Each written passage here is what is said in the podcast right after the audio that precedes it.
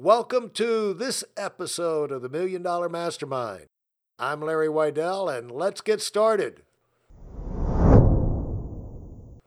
We're back with Roman Sharf. And Roman, as we said, as somebody who started as an immigrant from Russia, started in a 400 square foot apartment in Brooklyn, went up through the ranks worked every job, went in the Army, went in college, got into the business world, working at Fortune 500 companies, VP at age 26, and then he left to start his own luxury watch and high end accessory company called luxurybazaar.com. And you can find him by his name on YouTube. And we're going to, uh, we asked him to come back and uh, share some of the lessons that you know inside his own brain what he how he sorted through uh, climbing the ladder from going through college getting in the business world getting in the corporate thing and uh, you know mastering that world but then say you know i want to i want to fly myself. I want my own deal. And there's lessons you learn. You know there's a, a great greater the risk greater the reward. And we all know that cliche but it's another thing when you're facing these big giants uh, of obstacles in the face. And so all the way up to building basically a hundred and twenty million dollar uh, company uh, help me welcome Roman Sharf back. Roman, thanks so much for coming back. Hey, Larry, I had a great time last time. Thanks for having me again. We can continue right where we left off. I had plenty more to say last time. Yes, I'd like to continue that on, and and this time I I want to uh, I want you to jump in with uh, any of those thoughts, but I really want to uh, get inside how you look at the world and how you look at opportunity, how you look at your your day, your schedule, uh, uh, uh, your time management, you know, how you look at making things happen, solving problems. You know, life is tough. Life is not going to lay down and just let you walk to the top. And every time you solve a problem or deal with a difficult situation, you you separate yourself from all the people who would let that stop them and they never rise higher. But every problem you solve, every difficulty you go through allows you to move up to uh, bigger and bigger uh, levels of success. And you just have done that forever, man. So, uh, how, how do you make that happen? Well, it's actually fairly easy. In the last show, we discussed uh, how I happen to have uh, I, use a military term SOP, which is standard operating procedure, and I have that set up across my entire company for every department, from shipping, receiving, QA, uh, marketing, photography, uh, content, along among other departments such as accounting and bookkeeping. So uh, while the company was growing, I was conscious of the fact. I told you in the last show, I was always confident that I'm going to make it and I'm going to make it big, even when I was a one-man band out of my basement.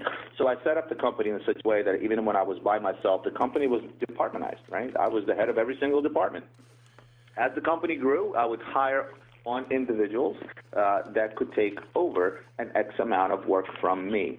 So when I found myself working 25 hours a day, I knew I needed help. I hired a couple of people. Uh, when I needed, when I knew I needed more help, even with a couple of people working there, I hired more people. And as people filled in these positions, I quickly learned to do two things. Number one, not to micromanage everything, otherwise I will not have enough time a day. That's extremely important.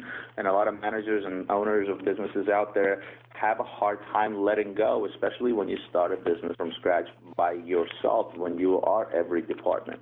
It took me a little bit to learn that, sometimes the hard way, but I quickly learned that I need to learn how to let go and, number one, not micromanage. But at the same time, set up a system in place such as that when an employee or that I happen to hire for a particular position, doesn't matter what it is, can execute that position based on the procedures I set forth with an allowable margin of error. And that allowable margin of error obviously will vary from department to department, right? In accounting, I don't allow for any error margins.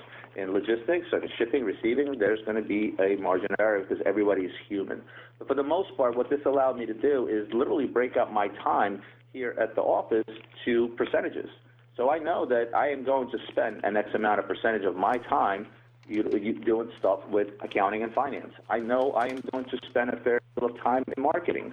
Uh, my YouTube channel is actually part of that. You know, it, it, ta- it takes about five to six hours of my time per week.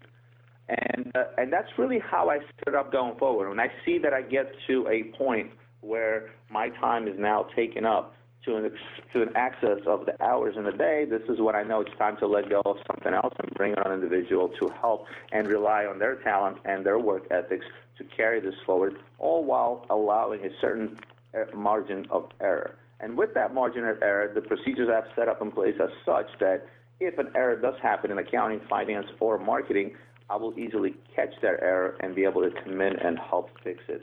So really, it's based on percentages. It's how much of my time is dedicated to which aspect of my business, while also obviously allowing me free time for creating new business opportunities. I travel a lot. I, I am out of the house about three months out of the year collectively, and I go as close as New York City from Philadelphia and as far as Hong Kong. In fact, uh, I'm going to be uh, over the next two weeks. I'm going to be in Dubai and Oman, from, and after that, I'm going to be. Well, I'm not going to be in Asia due to the coronavirus. I was supposed to be. Uh, I'm, then I'm going to fly out to London for a business meeting. So I'm all over the place, but I'm able to do a lot of things remotely, and I have people in place that are able to pick up the slack if I am out of the office just the same. Well, there's one thing I want to ask you about a business. So they say if you want to move your business, you got to move your body. And there's no substitute for being on site and seeing things with your own eyes. Uh, and is that why you you're on the move? You're looking. You're you're you're evaluating. You're you're looking for fresh things to come in. Uh, what what do you do when you travel? Uh, it's actually very simple. For one, I'm lucky that my business is based on the World Wide Web for the most part, when I am traveling, I'm traveling to trade shows uh, where we're buying and selling goods, just the same. But I managed to set a process in place where if tomorrow I leave for three months straight, not two weeks or one week out of the office, my business will continue running like a smooth machine. There may be some mistakes here and there that are not caught. I may not be there to be able to help somebody with an issue, but for the most part, my business can run itself without me because I now have people in place that I can rely on to do so, whom I groomed from the very beginning. My employee retention rate is extremely great in comparison to any other company. Guys and girls that have started with me uh, now uh, almost 17 years ago are still, for the most part, here. And they grew, as my business grew, so did they grow professionally, financially uh, and uh, I ensure that I make sure that the work environment that I have is an extremely good work environment. People that work here, they all want to work here, and they come to work looking forward to coming to work, not a place where they punch a clock and get a paycheck. I've had instances where I've had employees such as those that came in to punch a clock and do their bare minimum and get a paycheck. Those employees are no longer here. I told you before in the last show, corporate environment, with a family-like feel, and that's what every single one employee here feels like. Down from the shipping guy to the guy that takes pictures all day long, uh, to my uh, executive staff, such as my CMO or my CLO or my COO, they all feel as if they're part of something big and a part of a big family. How many uh, employees do you have now? Uh, right now, we're sitting at almost 30 employees at this point. And uh, are you still operating? It's, it's hard to measure we do we do outsource a lot of work because we are the web, so a lot of the IT work is outsourced. Some of the content and marketing stuff is outsourced. If I counted every consultant out there that I use or freelance that I use out there, it's going to be way over 50. Yeah. But the core employees that are sitting in the office uh, in Philadelphia, you have 24 people sitting here. Uh, we have two people sitting in an office in Hong Kong as well, and we have a gentleman that sits in an office in Texas. Yeah, and uh, you talked about when you are doing you know, it's uh, hard to get those right employees and the right employee who can do the right job. Talk about some of your experiences with finding the right people and building your staff because you're never going to do anything great without a team and uh, the right team. And it that those things don't happen all by themselves. A lot of people stall out, Roman. The reason I want to ask you about that, a lot of people stall out because they'll hire a few people, they get disappointing results, they get mad, they get frustrated. I'll tell you, I'll tell you one mistake that people make. There's a golden rule out there. It's called you get what you pay for. And oftentimes, as a company grows, what most employers uh, and bosses tend to do is they tend to cheap out on people. The good old expression, you get what you pay for, works. I didn't start growing my company uh, from, um, let's say, staff that's uh, uh, a lower paid staff, or lower paid positions, I should say, right? So some of the lowest paying positions I have are obviously going to be that of a shipping person, a receiving person, uh, you know, guy that works the dock, so to speak, right? But I started my company. Uh, the first employee I ever hired was a secretary, right? Because that's something that everybody needs. An assistant, a secretary, somebody to pick up the phone and pick up some of the slack that takes away time. That secretary today is my sales manager. Uh, her name is Anna. Uh, her salary after 15 years with me is $500 a week, believe it or not. Uh, of course, her commission structure is much greater, and uh, she makes uh, mid-high, mid six figures at this point is about her compensation as a, as a sales manager because she sells and she gets commission for that. After that, I hired a COO. So imagine this: an owner, a secretary, and a chief operating officer. This gentleman didn't come cheap to me. You mentioned on the first episode, you mentioned Bloomberg, right? Well, yeah. This is a gentleman that used to work at Bloomberg, and I used to commute to him to New York when I worked in Deutsche Bank.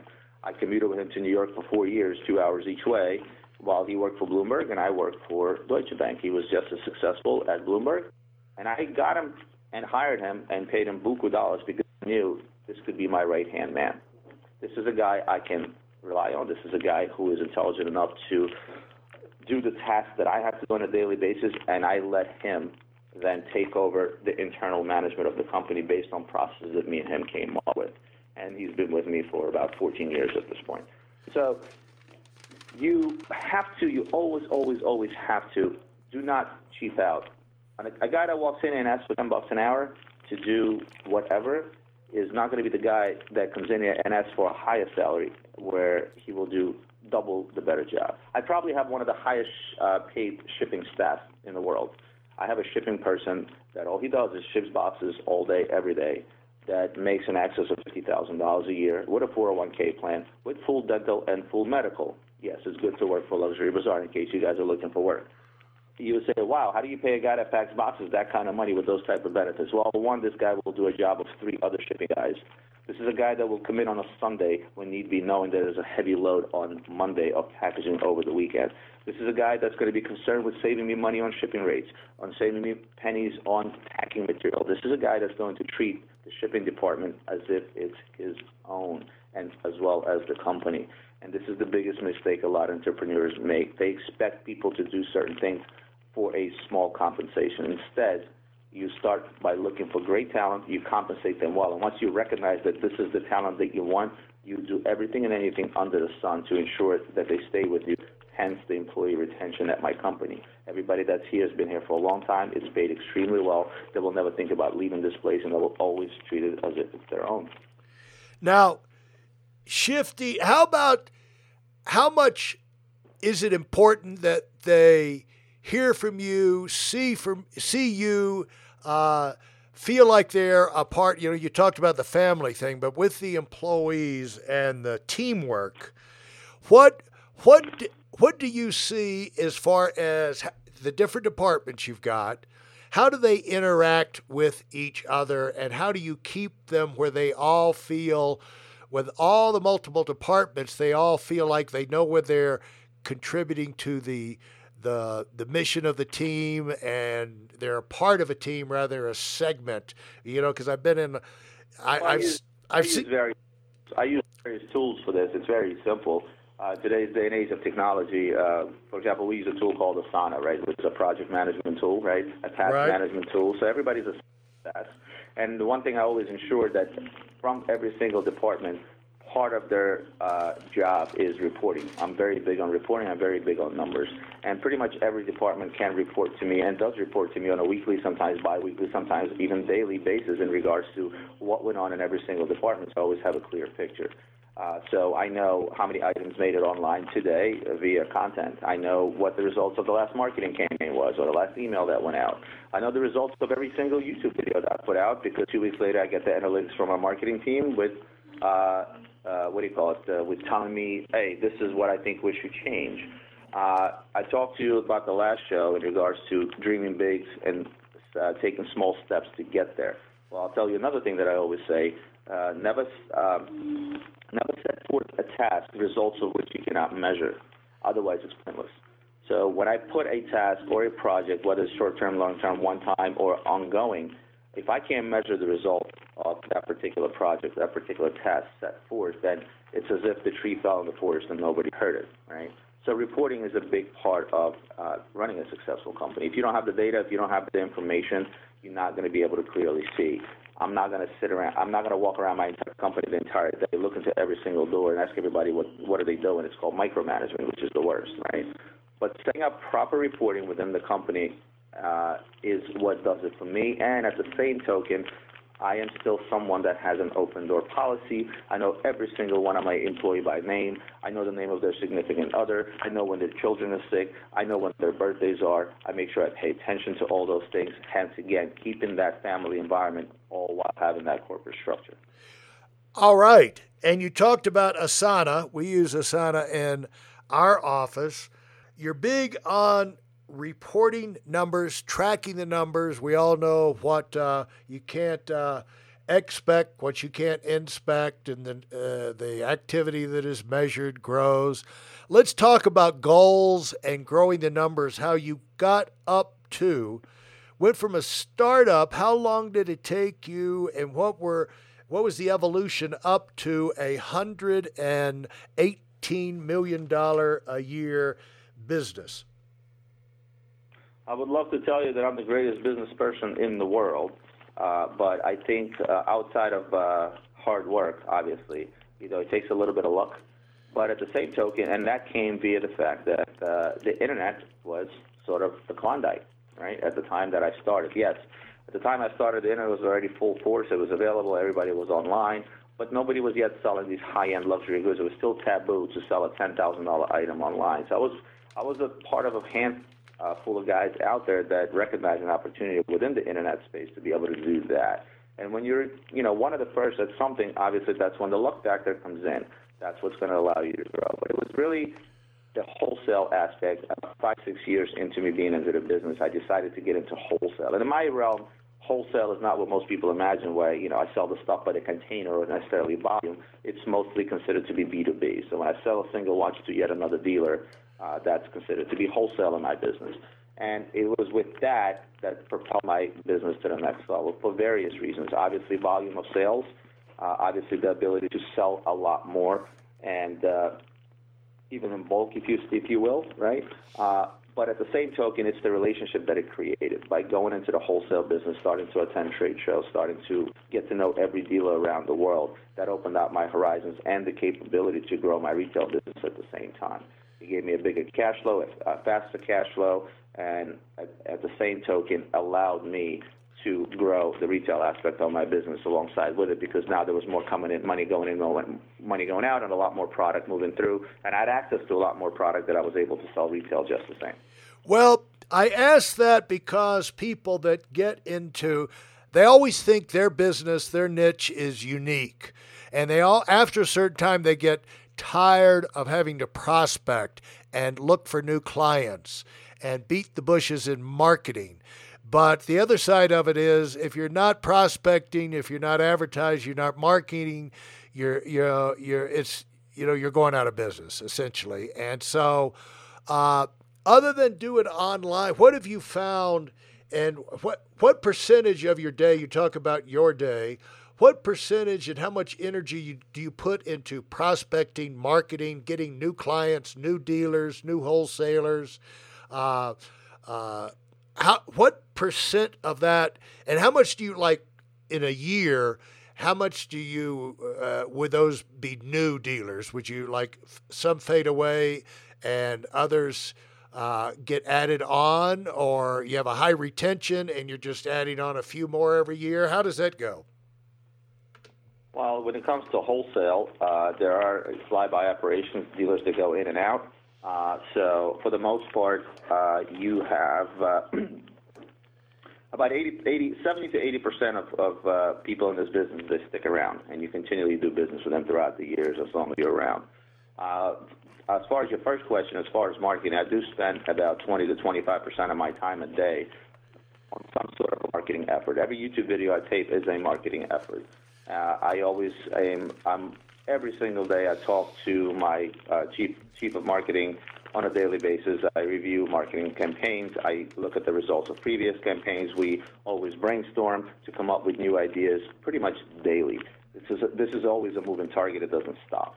Uh, when it comes to uh, marketing today, I can give you guys one advice if you're listening, uh, and that is the three C's.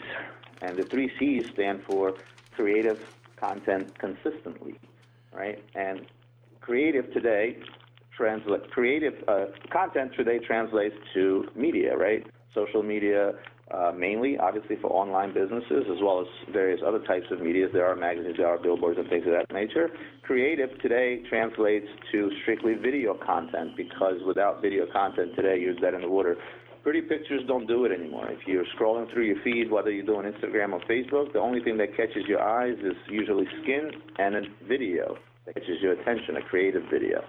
And then consistently is the most important out of the three C's. Consistency, if you don't put out content consistently and you don't stay in your existing customer space or potentially a new customer space, you will be forgotten about. You cannot get away from doing that today. If you're not in people's face all day, every day, 24 hours a day, you will be forgotten or you will not be found. And there's a lot of competition in the space, specifically when you're talking about the World Wide Web. Even in a niche business such as mine, of watches, jewelry, and accessories. And again, what separates you from the next guy is how creative and consistent your marketing is. Fantastic. Thanks so much, uh, Roman. Great content, wide variety of subjects. What I'd like to do is to ask you uh, when you think back on the podcasts that you've done, what is one thing that you that really stands out that you'd like to cover and you think does people the most good to hear from you and to the biggest thing to learn from your success? Less talking and more doing.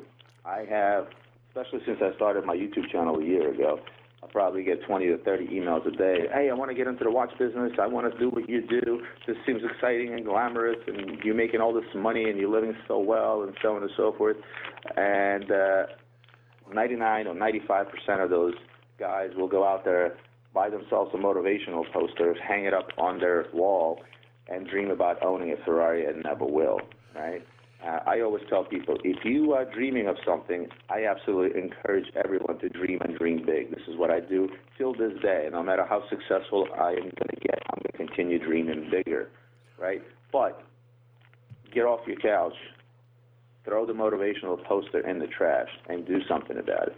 And I don't care what business you want to get into, there are always ways to get out to hit the pavement, regardless of how much money you have, who you know, and to give yourself an opportunity to get into whatever business you want to do, as long as you put in the hours.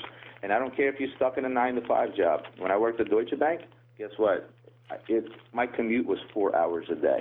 All right, and I had a demand job. I was in charge of their global or local payment systems, which processed to the tune of forty billion dollars a month. It was a job that was so demanding that sometimes I was up all night, and then at 5 a.m. I would get up the next day, get on the train, go back to New York City, and spend another eight hours uh, in the office and take another two hours to come back, and then I would sit in the middle of the night and update listings on my eBay store while running my business part time. So this isn't impossible. If you're willing to put in the hours, like I said, throw away the motivational post and just get out and do it. Thanks, so, thanks so much, Roman. This has been priceless. I wish you all the best. I to encourage everyone to go to uh, his website luxurybazaar.com. Go check out his YouTube. Lot to be learned from Roman and a lot of great bargains. What are some of the just to give people a little taste for what they would find on luxurybazaar.com? What kind of brands, what kind of accessories, things like that. I don't I don't think we've said more than watches. When I when I uh, when I started my business, you know, it was it all started with watches for me. Yeah. But when I named my business, I didn't name it Luxury Watches. I named, it Luxury Bazaar, right? Uh, bazaar, was another word for marketplace, right? It just sounded fancy, had a nice Right. ring to it. And my motto, I came up with that motto from the day I started working. It says a place where nothing is ordinary. And in reality, what you can find today is you can find watches that start at a hundred dollars all the way up to a million dollars. You can find jewelry that starts with a eighty dollar ring and all the way up to a half a million dollar necklace. You can find high accessories from major brand names, uh, such as two thousand dollar pens or hundred dollar pens. So there's a little bit for everybody, but at the end of the day, you're still going to be purchasing a luxury item.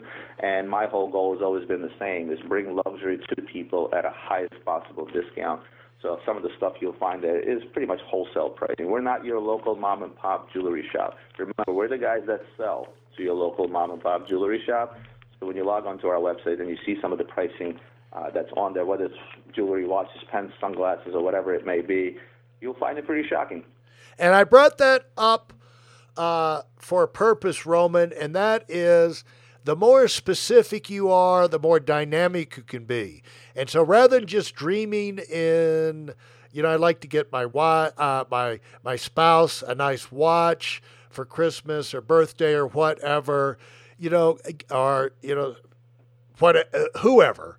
Go on there, look around, let your mind dance around, and and, and find something that maybe you thought was just out of the out of the ballpark and find out yes i could make that happen now you got a purpose now you got a specific thing to drive yourself and uh, uh, you know all of that stuff causes you to be more engaged and to move up the ladder a lot faster which is the purpose of this podcast and the purpose of i know roman enjoys making money, but he enjoys helping people even more because those are the big uh, payoffs in life. And he would love to have more of y'all climb the ladder and duplicate the kind of success he's had. So, Roman, thanks so much for being with us.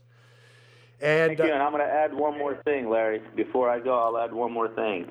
Don't let the things that I sell on my website be the motivator of you becoming successful because all those things are just material things. What's most important uh, to me personally is the fact that by being successful, I'm able to provide well for my wife and three children of 18 years. And that's really my biggest motivator in life, and it should be yours. So the toys that I sell on my website can simply be a reward for your success, but not the motivator.